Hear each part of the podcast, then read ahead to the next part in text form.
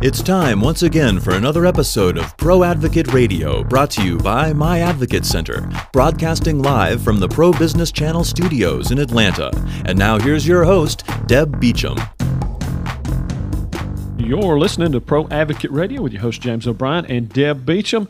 And we have a beautiful, beautiful day in downtown Atlanta. Deb, good It to be is. back in the studio together is. for a change. It's been a while. know. I miss you, James. yeah. So, uh, yeah, driving in um, this morning made me realize how grateful I am to live in a place like Atlanta, Georgia, and to have the mix of weather that we have. Mm-hmm. Today is that perfect, cool fall day, crystal clear skies. And again, we feel really fortunate. I mean, my kids are settled in school, they have everything they need. And I know your kids and grandkids are well situated. So it's our pleasure to be able to spot. Your toes in the sand, an ice cold drink in your hand. Waves lapping on the shore as palm trees sway in the tropical breeze. Sound like paradise? This is winter, St. Pete Clearwater style. With 35 miles of white sand bliss and warm Gulf waters, paradise is closer than you think. Visit award-winningbeaches.com to plan your perfect getaway to St. Pete Clearwater, voted the best beach in America by TripAdvisor. Sponsor Pro Advocate Radio and to bring in other nonprofits that serve our community in different ways. And one of our favorite groups is Children's Restoration Network. And Ben, good morning. Great to be back. This is your second time in the studio, and we um, we had a great time learning about Children's Restoration Network and sharing about the stuff, the bus campaign that WSB and Kroger and everybody just did a smashing job of stuffing those buses and the volume of school supplies brought together. That was just incredible. I was so impressed. And then the gala, um, that that blew me away because I'd been to one many years ago, you know, let's say many years ago, but several years ago. And it was just um, the growth and the growth and the support of the organization and the impact of your organization are just significant. So hats off to you all for growing it and having this kind of reach that you do. So why don't you tell us a little bit about um, the organization, your background, and what you guys have going on? Absolutely. Uh, well, with Children's Restoration Network, uh, we focus on helping homeless children and homeless mothers with children throughout the community. And a lot of people don't realize it, but with the homeless population, uh, children make up about 40% of the homeless population throughout the state of Georgia, and children under the age of nine are the fastest growing segment of the homeless population. And so we're out there uh, trying to make sure that these kids get their physical needs met, their emotional, psychological, academic, uh, so that on the one hand, we want them to be able just to experience those everyday joys that we so, take so for granted with our childhood, but we also ultimately want to help them prepare to really break the cycle of hum- of homelessness and become independent, successful adults. And so that's really where our focus is. Well, and this this speaks to you know a lot of people. We spend a lot of time talking about uh, family court issues, but all this stuff just converges and comes together, and it you know none of it happens in a vacuum, mm-hmm. and that's why somebody might be wondering why why why this subject, but it it plays into that. It all plays in together, and you know, like you said, it's about breaking that cycle and intervention and resources. You know that's good intentions are great, but you know it's where the rubber meets the road, and that's where you guys come in. So tell some tell us a little bit about the, the real life things that you guys do that, that help these kids. Well, it, it's it's across the board really, uh, and really you need to understand where these kids are coming from. And so most of the kids we work with, they live in group homes, which are basically modern day orphanages. Right. And so with this, they've often come from abusive backgrounds, uh, physical abuse, emotional abuse, sexual abuse, uh, neglect, abandonment. But there are also a lot of tragedies there. Uh, a parent with mental health issues, a parent with substance abuse issues, uh, parents who die with no relatives around to take care of the kids. And then, of course, uh, with uh, when families are struggling in the com- uh, the economy, especially single mothers with kids, one car accident or one health bill can cause things to spiral out of control and can lead women with kids to have to seek shelter in an emergency shelter or transitional housing program. Uh, and so there's just this huge need. And these shelters do a great job of helping at these basic needs, but we're trying to come in after the fact to provide those supportive services to help year round. Right. Well, and that's you know we always we it's something we've talked about with a lot of the uh, nonprofits is you get around the holidays and everybody's in a given mood. It, you know, there's a lot more demand that time of year, but you're getting a lot in. But this is a 365 day a year need. There's always a need out there, and you know sometimes we get caught up in our busy lives and we forget just how much need there is out there. It's tremendous and it's growing each each day, and it starts from the moment these kids walk into these shelters. And so, especially one, now that school started back, as soon as these kids walk in, the first thing the shelters do is they get them enrolled in the new school. But when you're walking into a shelter, you often have little more than the clothes on your back. Right. If these kids do have a book bag, it's for them it's a suitcase. It's not a book bag, uh, and so these kids often have to go to school that first day with not enough school supplies, um, maybe an old ratty book bag. Uh, and so, as a result, the kids around them they make fun of them. Right. Their teachers often think they don't care. And so, one of our primary goals is to make sure that they're prepared for that school year. And so, we just finished up with our largest back to school campaign ever, uh, and we actually gave out six thousand new filled book bags this year. Wow. Wow. 6,000. That's, that's amazing. I could tell looking at the pictures that it was going to be a huge number, but 6,000. Wow. We That's were incredible. just blown away, and we just can't thank the people enough who donated, the people who dropped off a book bag s- uh, with school supplies at at a pub at Kroger, who was serving as our public drop-off sites. And again, uh, WSB TV Channel Two did a great job uh, promoting the campaign, and they actually had a stuff the bus event where they had school buses uh, at various different Krogers, as well as an American Signature Furniture and a Northside Hospital in Forsyth.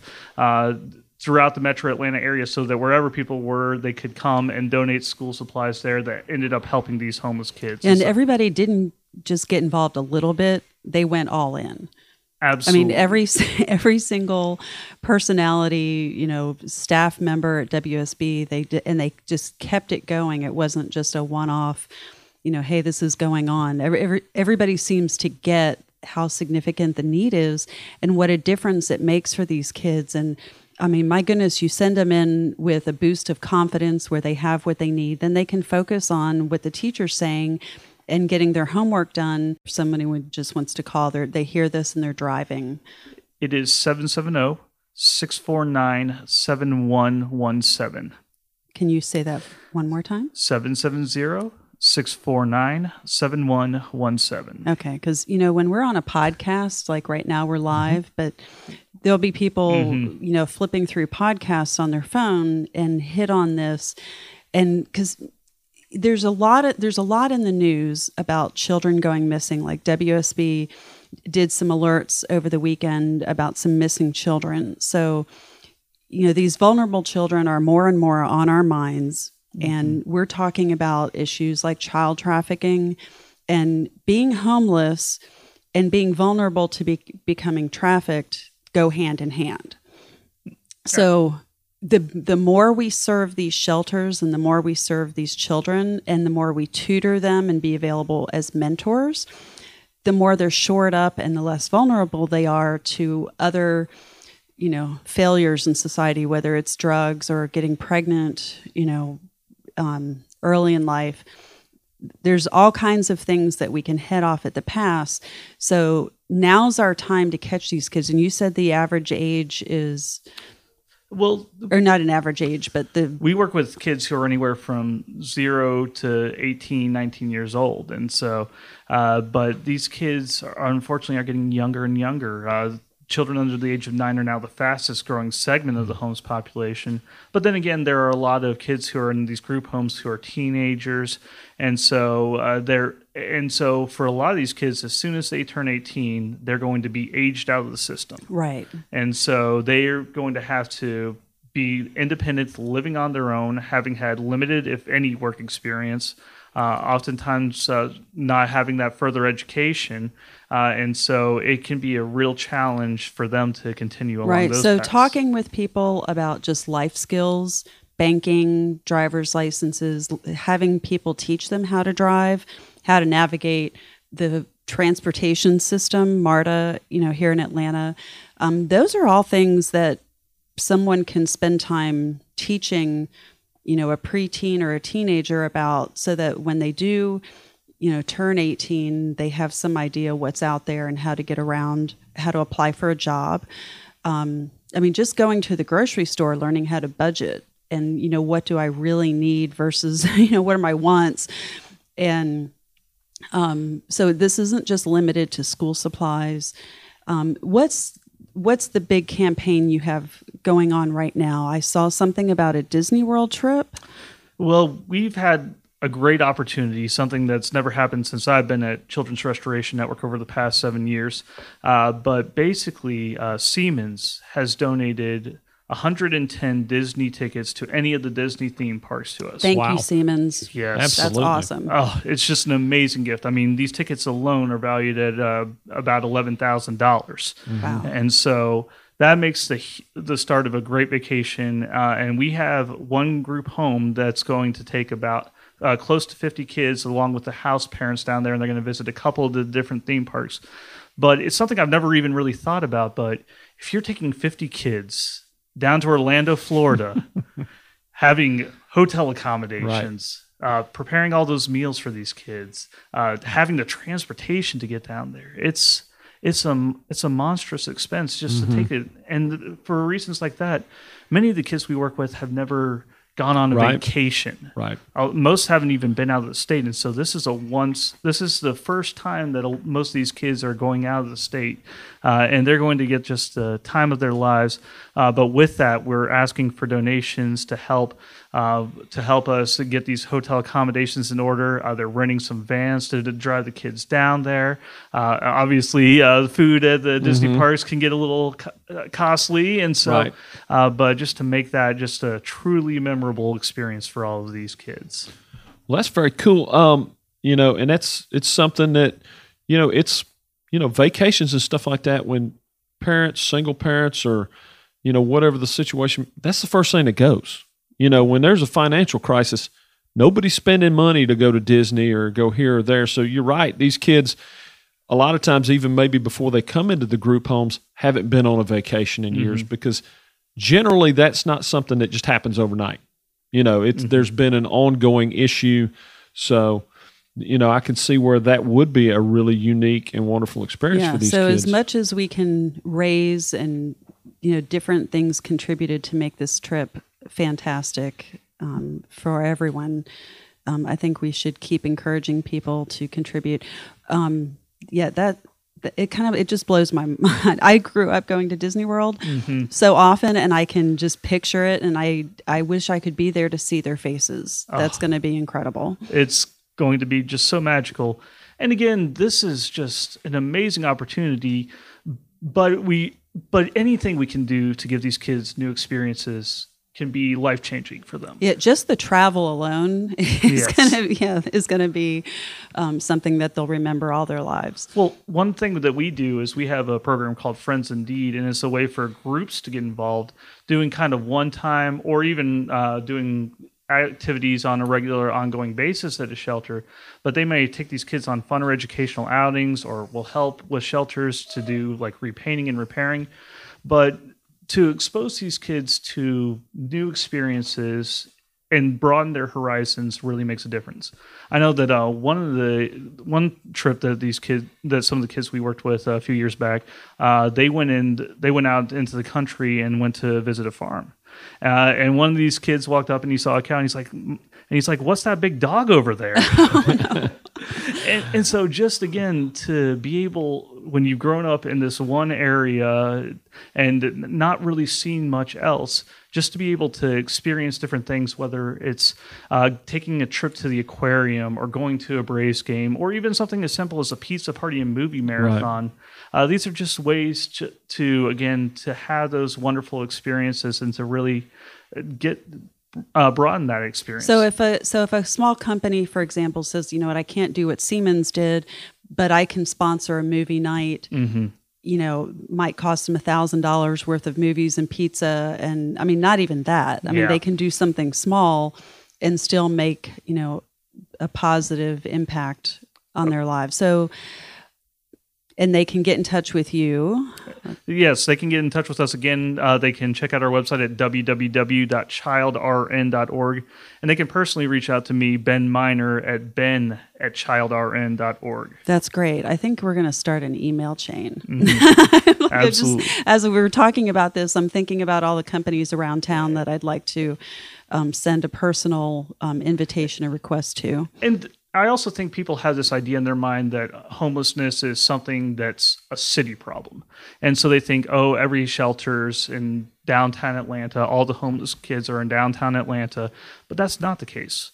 We work with 134 different group homes and shelters mm-hmm. across 20 counties. 134. In 20, 20 counties. counties. And Yeah. we've got, what, 154 counties in the state of Georgia?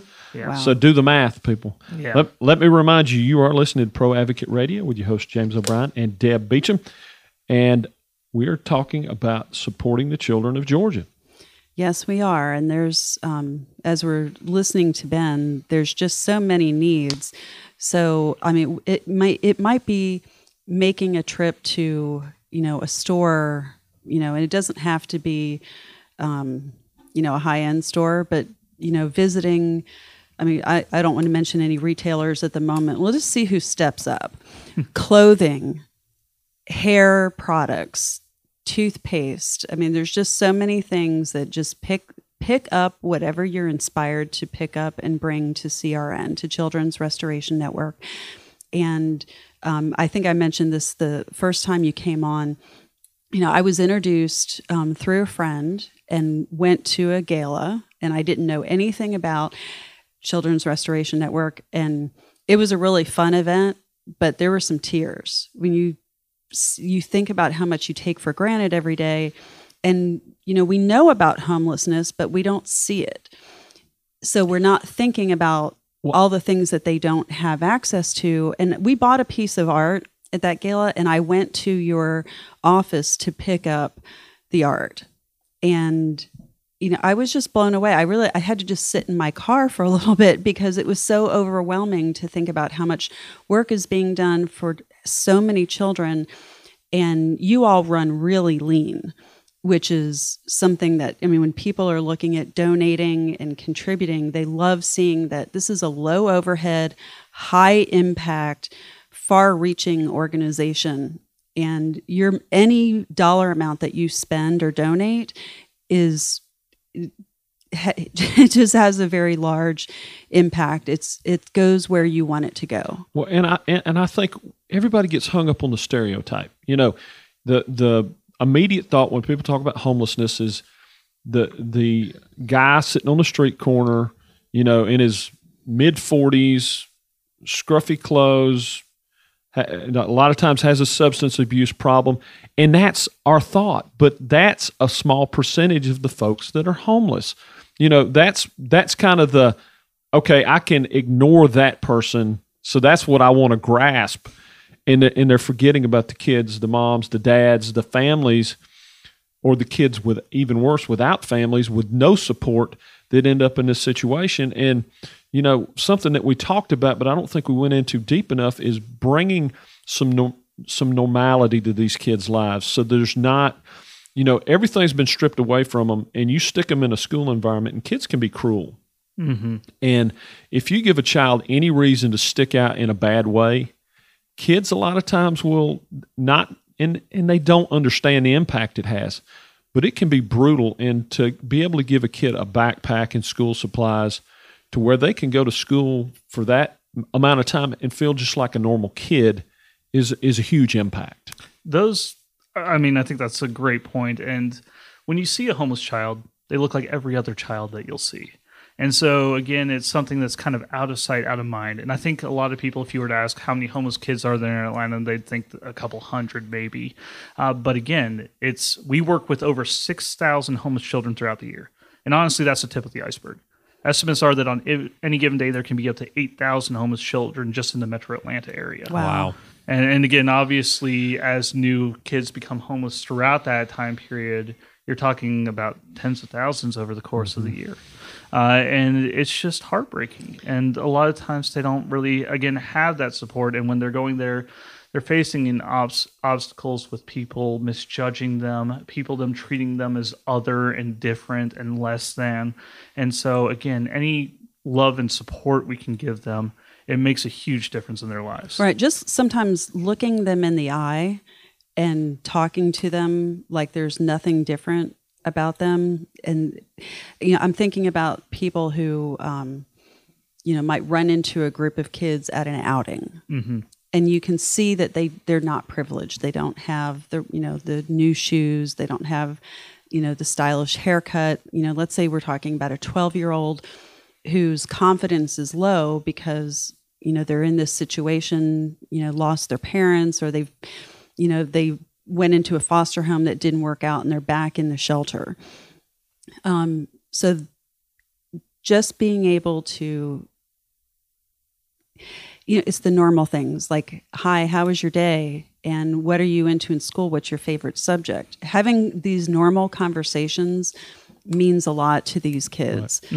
Um, and you know, think about so many things that they don't have like pets. We were talking about vacations and um, you know I'm, there's a, i think there's a lot of things that can be done maybe during the summer um, with volunteer organizations that help take care of animals that mm-hmm. are healing i'm sure you have people come up with great ideas all the time Well, you know, and it brings me back to a conversation we had CASA on from Coweta County a cou- couple weeks ago.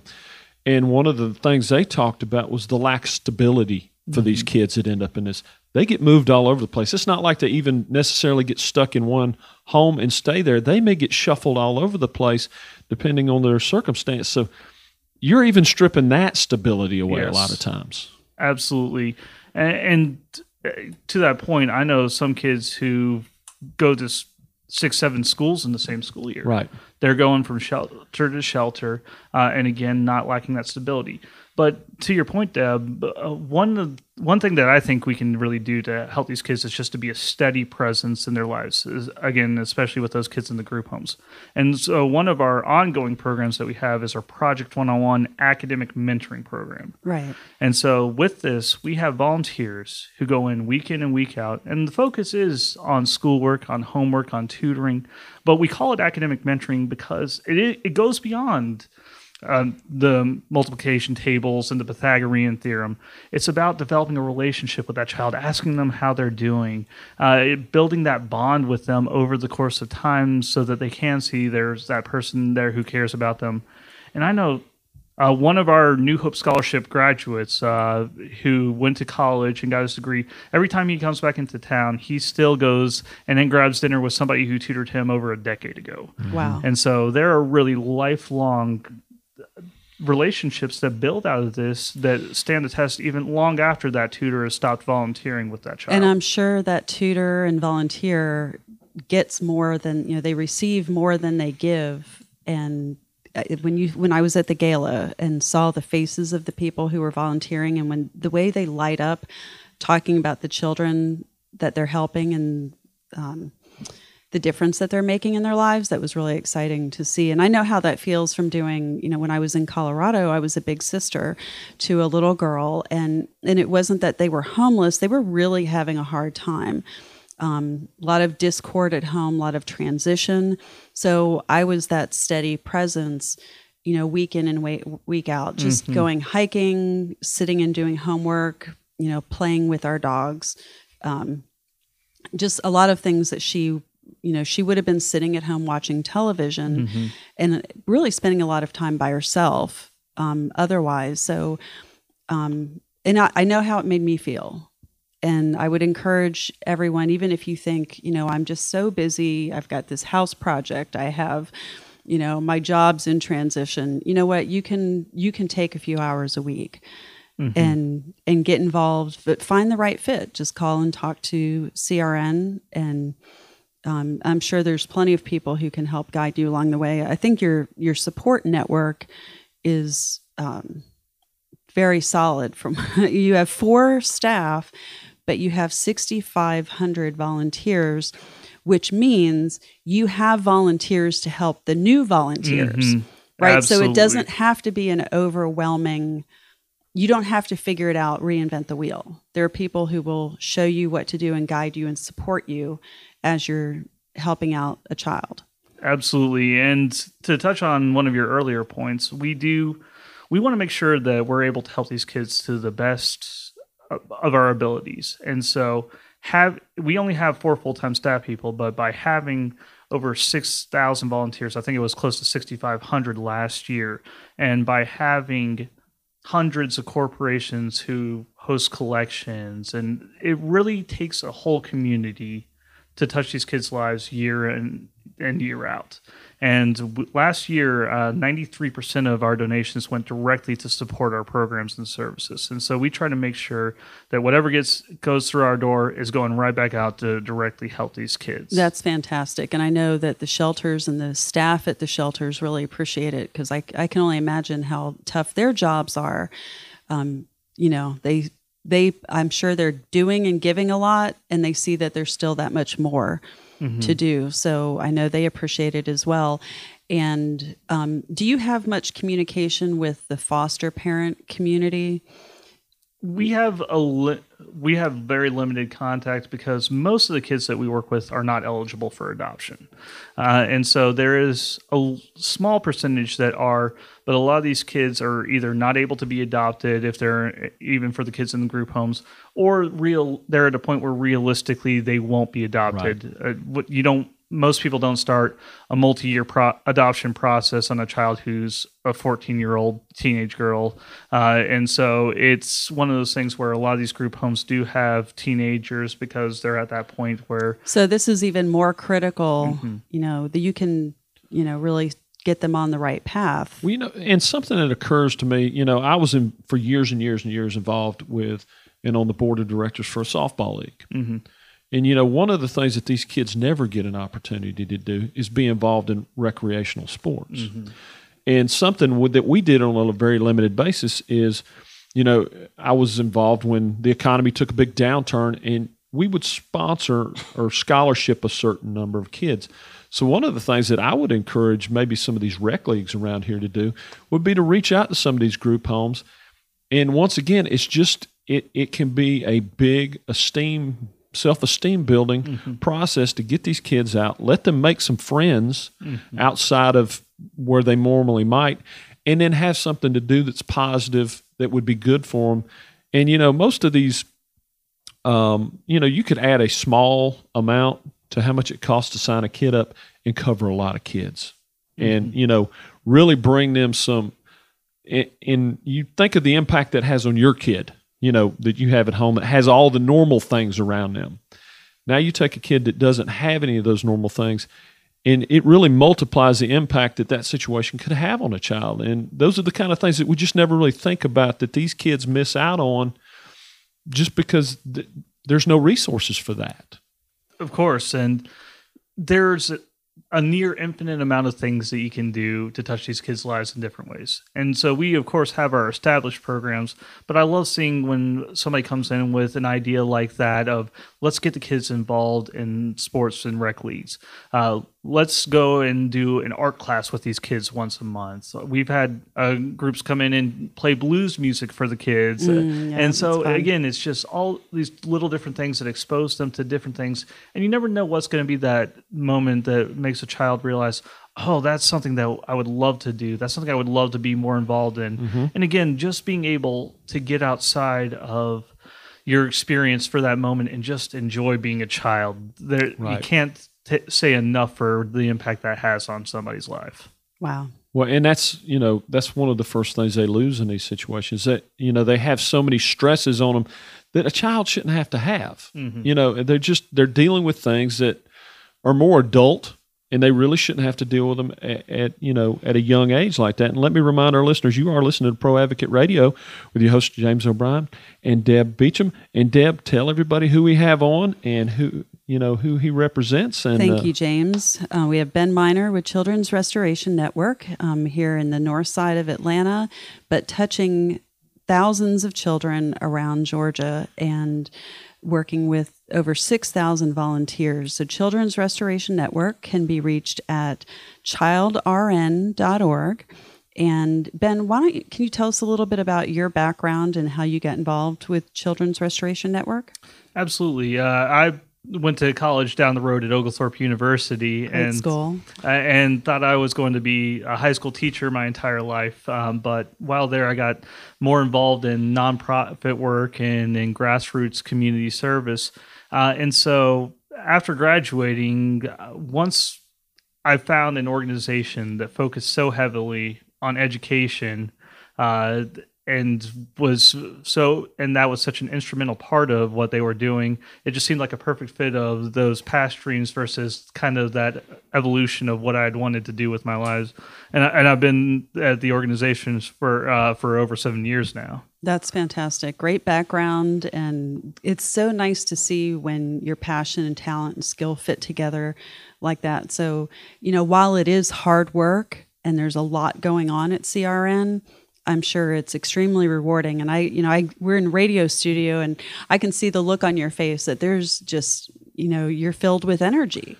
Well, you know, and it's uh, we all talk about, and it's something that everybody strives for. Oh, I want the job that fits perfectly with my passion, and a lot of times we can't achieve that. But I can promise you this: no matter what your passion is, there is always a nonprofit that you can plug into Right. that you can fulfill that need. And like you said, when it's something you're passionate about, you, you know, it it it really kind of fills your soul in, in a way that it, nothing else can. Right, and that's what led me to. I've founded a couple of organizations. Um, um, in my past life, I was in financial services, and I traveled all the time, and and I really worked seven days a week before I had kids, and I I was.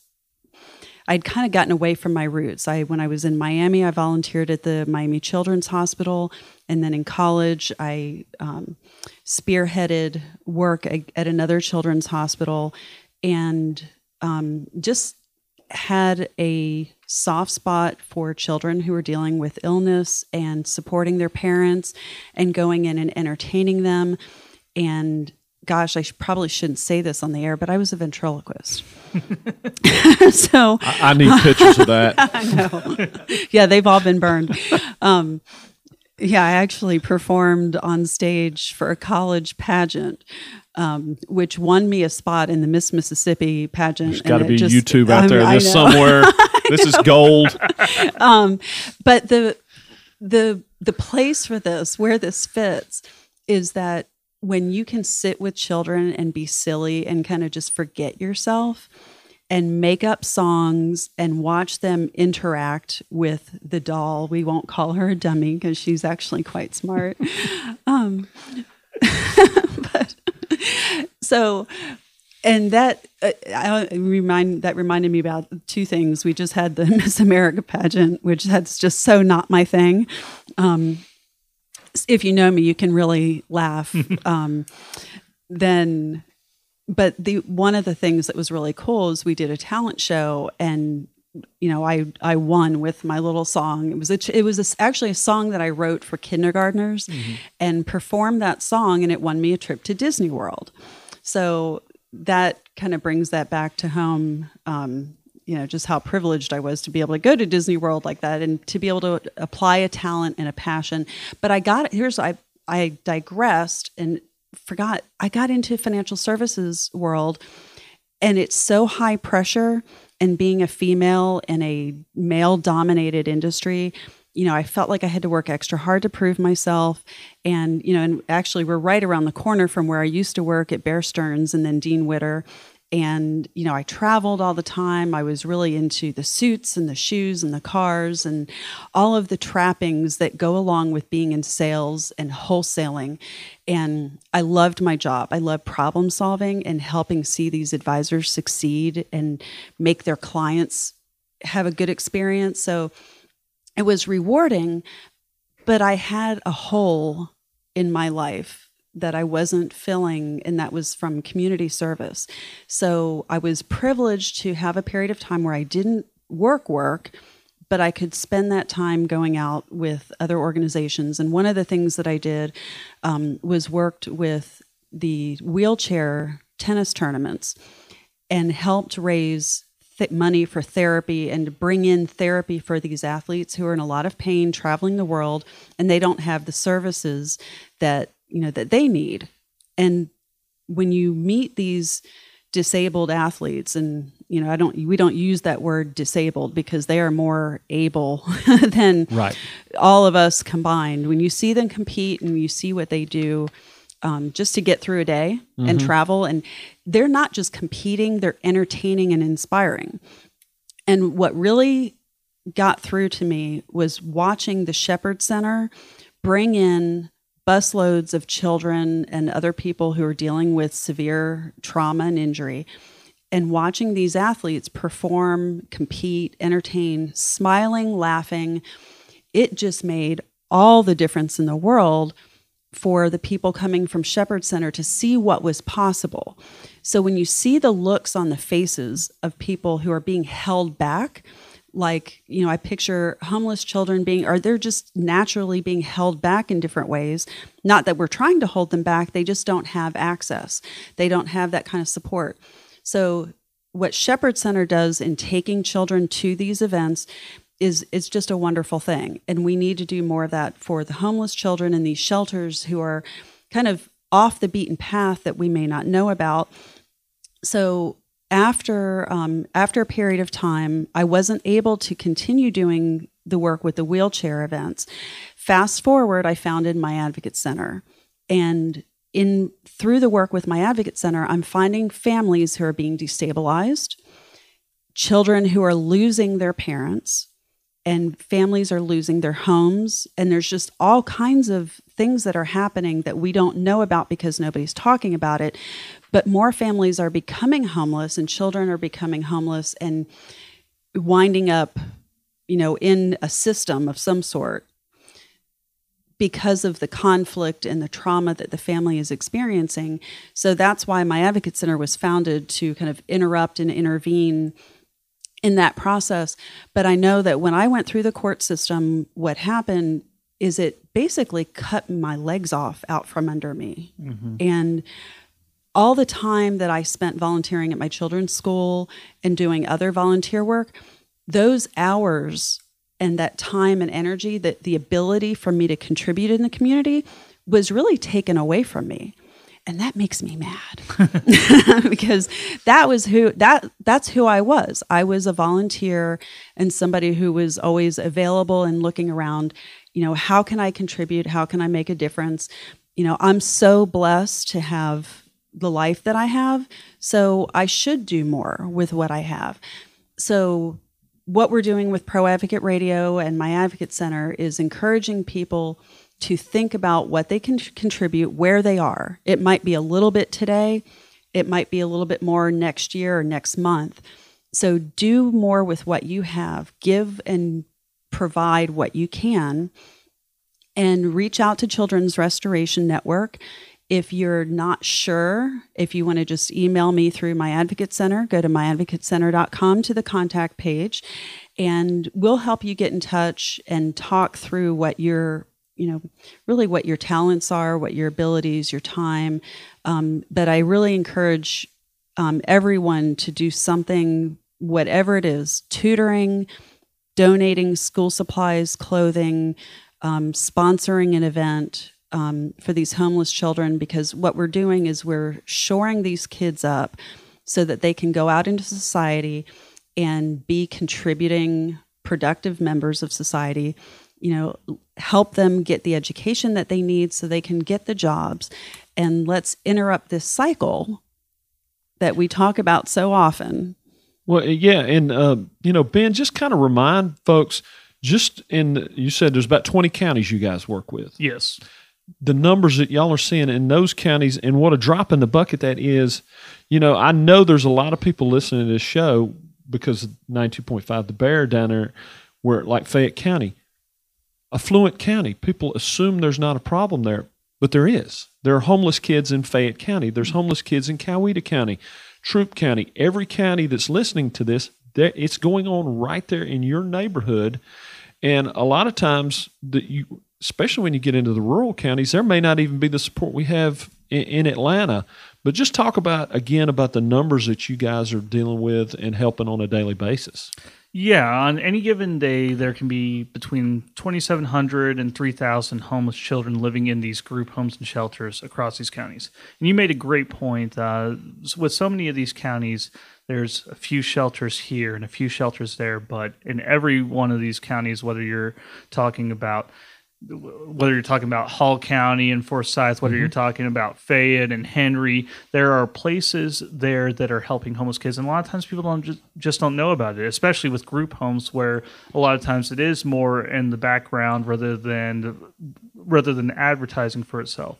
But there are needs there, and believe me, in all these places, these shelters and group homes, they're almost always at capacity.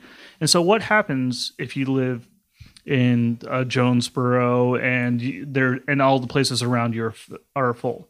That's when you end up going into Atlanta. Right. And so these kids who are still living in group homes and shelters in the, in the city of Atlanta or in DeKalb County, a lot of times they're there because the places that their their former homes in these suburban areas, they ended up being filled up and they had to right. go there. Well, and that was uh, that was exactly the point uh, they when we were meeting with CASA. They made Coweta County is in great need. They've lost a lot of the the foster support in in the county due to some reasons we won't get into. But they were talking about the kids from Coweta ending up in Marietta, in Macon, in Atlanta, down in Columbus, because there just aren't enough places to take the kids that are getting caught up in, you know, they're losing their parents. And so it all you know, it all winds up on itself. It, it's amazing what these kids are having to go through. It it's an incredible experience, but to Deb's point, everybody has something they can do uh, to help out. And right. it's and I know some people can feel overwhelmed by the idea of tutoring a child for an hour and a half each week for months and months on end, but it doesn't have to be that. It can be volunteering uh, for a few hours during the holidays to wrap gifts for kids. Uh, it can be ho- hosting a coat drive at your office. Uh, it can be uh, something as simple as advocacy, like what y'all do, getting the word out about these needs. So many people don't respond to this just because they don't know it's a problem. You have you have brochures too, don't you? Absolutely. So let's just say, for example, somebody says, you know, I um, maybe I work in the afternoon, but in my mornings, I could take some brochures mm-hmm. and go around town and just put brochures around in different businesses to help get the word about, you know, at dry cleaners, at hair salons, mm-hmm. you know, just the coffee shops and help people know that this is going on and mm-hmm. what the needs are. I mean, something that simple would make a big difference. Um, like I said, I, I was right around the corner from you all and didn't even know you were there until I was invited to that gala. So, um, and it is it is an overwhelming problem, and just like what we're dealing with with uh, my advocate center, with I mean, so many people are going through the court system and dealing with divorce and child custody fights, but just because it's overwhelming doesn't mean that we can't make a difference and focus on if you need to focus on one child at a time, one family at a time, one shelter at a time. If you're working at the county level, you have multiple shelters and things going on in your county. But if you every day have the right attitude that I'm going to do my job to the best of my ability and I'm going to inspire somebody else to do something and to have a good attitude and that that kind of pay it forward mindset. I mean, I woke up, I didn't feel well this morning. I said, "Oh, I'm going to let James carry the show." but you know what? We all we all show up on our good days and our bad days, and and if all of us are doing that across the community and across the state, we'll we'll have a big impact. And you know, I just I keep thinking of this one child's face, and I think this was from the zoo. I, I we saw, you know, a trip. Um, um, an outing of a group of kids who looked like they were from a shelter um, at the zoo. And this was many years ago when my kids were small. And you know, you could just see that they weren't used to being out and about and traveling and and it, it was just an amazing experience to watch them take it all in. So um, please get in touch with Children's Restoration Network and see how you can have that that kind of impact. Yeah, and Ben, if you'd share that contact information, your email address with us again, so that the folks can look you up and, and get in contact. Yes, our website is www.childrn.org, childrn.org, and I can be emailed at ben at childrn.org. And for people who want to call in and just talk to somebody, our phone number is 770 649 7117. And we're on Twitter a good bit. Um, yeah, we we definitely sure we... do a lot with social media as well. Uh, right. Uh, our our Twitter is at CRN Charity, uh, and our Facebook you just look up Children's Restoration Network. Yeah, you're easy to find on LinkedIn, Facebook, Twitter. Um, is there any other social media that we haven't covered? I think we're on Instagram as Instagram, well, but yeah. I, am not the tech savvy one with yeah. all the pictures, and so yeah, yeah, it takes a little um, focus. Let me remind remind our listeners really quickly here that you are listening to Pro Advocate Radio with your host James O'Brien and Deb Beacham, and we are talking about the Children's Restoration Network. Uh, Deb, real quick, I do want to drag my soapbox out though and, and get on it for a minute because and tie this back into what we talk about on a daily basis on this show is there are things going on in the family court system that make families at risk that and it's unnecessary. And a lot of it happens through just the way the system's set up. It's set up to be adversarial. We take families that may be very stable and we drain them of all their resources when it's not necessary. Uh, there are a lot of excellent lawyers out there, but there are some out there that take advantage of those situations. Let's face it, when I walk into a lawyer's office, first thing I do is tell them exactly what I'm worth. And if they're not scrupulous, they can drag this out and create an unnecessary fight. So I guess we're talking to one to the professionals, the good professionals, and thanking them for doing their job properly, but kind of warning parents as they go into this you know, it doesn't need to be World War III when you go through a divorce. Right. And that's part of the education process that we're dealing with is helping people see the impact on children and really on their lives, on their careers. We've seen a lot of people lose their businesses, lose their jobs, lose their homes. But when you see the impact on the children, and this is where it's going to we need to do another show just on what this process is like but what what we're seeing what the data shows is that you, if you take 30,000 people or families per year in Georgia who are getting divorced mm-hmm. a pretty substantial percentage of those are going to lose everything they have financially mm-hmm. and if they don't lose their home in the process they're going to wind up trying to modify a loan which doesn't go very well. Um, and then they are going to struggle to focus at work. That affects their employer, and it may likely affect their job. Their health is suffering because of the tremendous stress and a, being in a prolonged period of escalated conflict. And these are, I mean, this is just one path that an average family mm-hmm can go down to wind up becoming homeless or having their children taken away because they can't provide.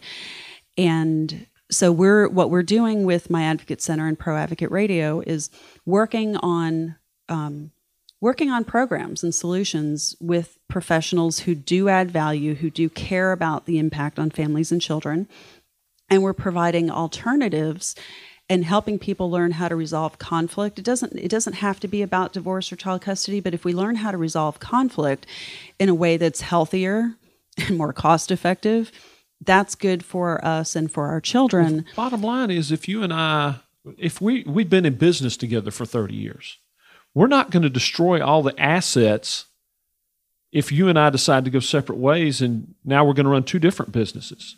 We're not going to spend all our assets dividing the assets and that's what ends up happening in in a lot of family court yeah, cases. families are treated differently, and not not to say that there aren't businesses who will tear each other apart, but it's it it happens in an overwhelming number of family conflict situations that the entire family winds up losing out because they can't see the forest for the trees. They Right. get caught up in it and they're not thinking. So, um, Well, everybody's so worried. I mean, it is the scariest time in your life. I mean, everything that you care about and your ability to look out for the things that you care about are on the line. right. What people are failing to realize is when you go into court and you do it in an adversarial way, you're ceding control over to people who don't care. That's true in many cases. And even the ones that do care, if you've got, you could have a wonderful judge that cares greatly. He's not going to see all the facts. He's making a decision off of partial information, and that's what happens way too often. And you know what? I'm actually seeing some judges who are not happy with what they're seeing come in front of them, where the attorneys on both sides of the case have, you know, or even just on one side of the case has forced a situation that's not good for the children. And you can see that the judge is uncomfortable, but you know they they're only able to decide on what's in front of them, like you were just saying. Um, in, in the, you know, I can think of a case in Coweta County where there's a guardian involved. This case has been going on two and a half years. I've seen the guardian's bill. She spent 12 hours on it. Yet she's going to walk into court and try and make a recommendation based off that limited. I mean, it's like 20 minutes a month Right. that she spent. It's ridiculous. And the problem is you've got judges who don't go back and look over these people's shoulders. They trust them. And, you know, shame on the judge for doing that, but shame on that professional for not being professional. And, you know, it's just one of those things. The problem when you come into courts, you don't know the players. right. So, So, we're working on um, programs and offerings to help people be better informed and to be able to see what their options are and how to avoid and intervene. Well, it goes um, back to what Ben was talking about earlier. It's about breaking that cycle. It's about changing the dynamic and hopefully maybe keeping some kids from needing the services that you guys provide. Yeah, absolutely. And again, people I think also have misconceptions about what the homeless population is and the, where their backgrounds have come from. Yes, a lot of it deals with poverty, but it it's not just that. I mean, you see people who've come from middle class backgrounds, uh, even from upper class backgrounds, who fall into these states due to circumstances like these and others. Right. Well, most people are, you know, most people are a couple paychecks away. Exactly. And like you said, all it takes is somebody getting sick. Sometimes as simple as a car accident, or maybe the, maybe their car just goes down and they don't have the money to get it fixed. Now they can't get to work. It it can.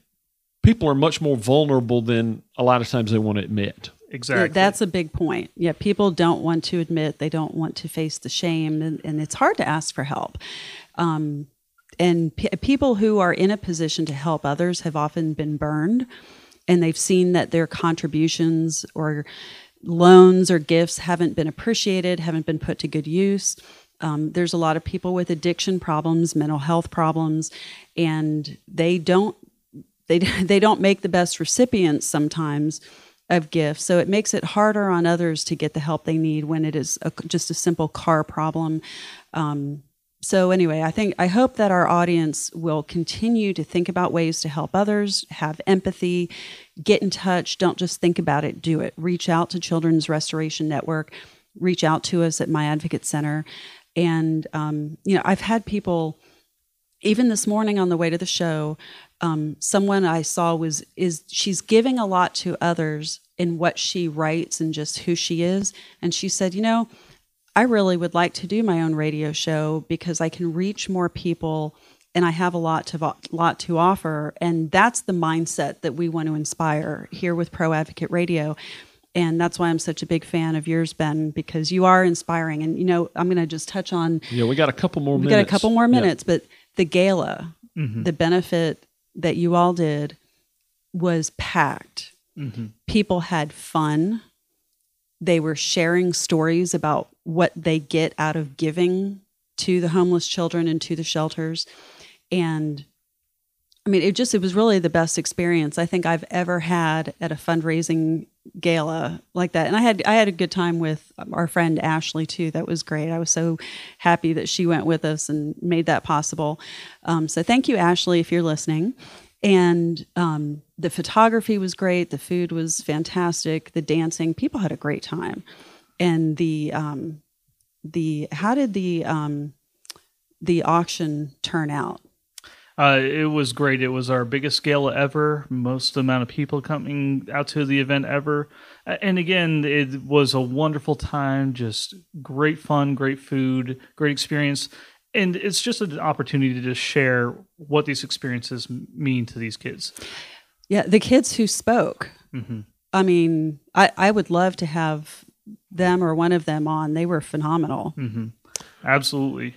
And again, these programs, yes, there are the day to day, but there can absolutely be life changing impacts. No uh, doubt. Uh, one of our gala, uh, our New Hope Scholarship graduates who graduated from college this year, uh, she started life uh, in an abusive family, and she was living in a car with her mother, and they were actually literally scrounging through dumpsters for food when she wow. was three years old. Yeah. Uh, she just got married the other day, uh, and she's uh, wants to go back and pursue her career and uh, and social work, uh, and so that she can work with kids from at-risk backgrounds. Uh, and so this does not only impact her life, but the lives of her family, the lives of other kids who she's going to work with. Yeah, that's like, like throwing a rock in the water; it just ripples out. Exactly. So what? Uh, let's talk just for a couple minutes about um, the. You've got the the tutoring, mm-hmm. and it's called uh, project one on one, hour an hour and a half a week, and kind of to your point, different people have different schedules, but weekdays into late afternoons, weekday evenings, even an occasional weekends sometimes are available. Okay. So whatever works with people's uh, schedule. Uh, okay. and then we also do have some holiday programs around the corner. So right. Uh, Thanksgiving food drive, making sure all these uh, kids get a bountiful Thanksgiving meal. We also uh, do uh, general toy drives as well as an adopt a shelter program where a business can adopt one location cool. and provide the gifts for those kids at that location. Okay, so we're going to make sure we get all that information on the website and keep it going on social media so mm-hmm. you can follow Pro Advocate Radio at pro underscore a underscore radio. Deb Beacham is just Deb Beacham ATL on Twitter and James will keep will pull you will keep pulling you along on okay. Twitter. But we'll we'll follow up and check in with you again over the winter and thank you so much for the work that you're doing for our homeless kids. We appreciate y'all and again appreciate everybody out there who's just contributing in whatever way they can to help our improve our community. Thank you, Deb. Great show. Thanks, James. Ben, thank you. Thank you. Thank you again for joining Deb Beacham and her guests on the Pro Business Channel. Use the social media links here to share today's show and stay tuned for the next episode of Pro Advocate Radio, brought to you by My Advocate Center, the voice for families and family law advocates. Learn more at myadvocatecenter.com.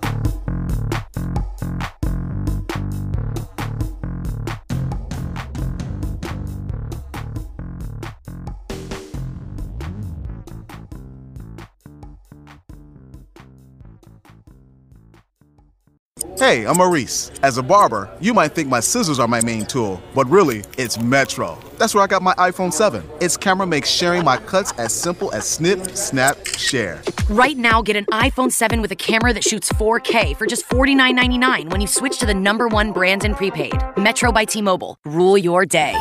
Requires port in of eligible number not currently active on T-Mobile network or active on Metro in past 90 days and verification of ID and independent database. Limit 4 per account slash household. 32 gigabyte iPhone 7 model only. No tethering. See store for details and terms and conditions.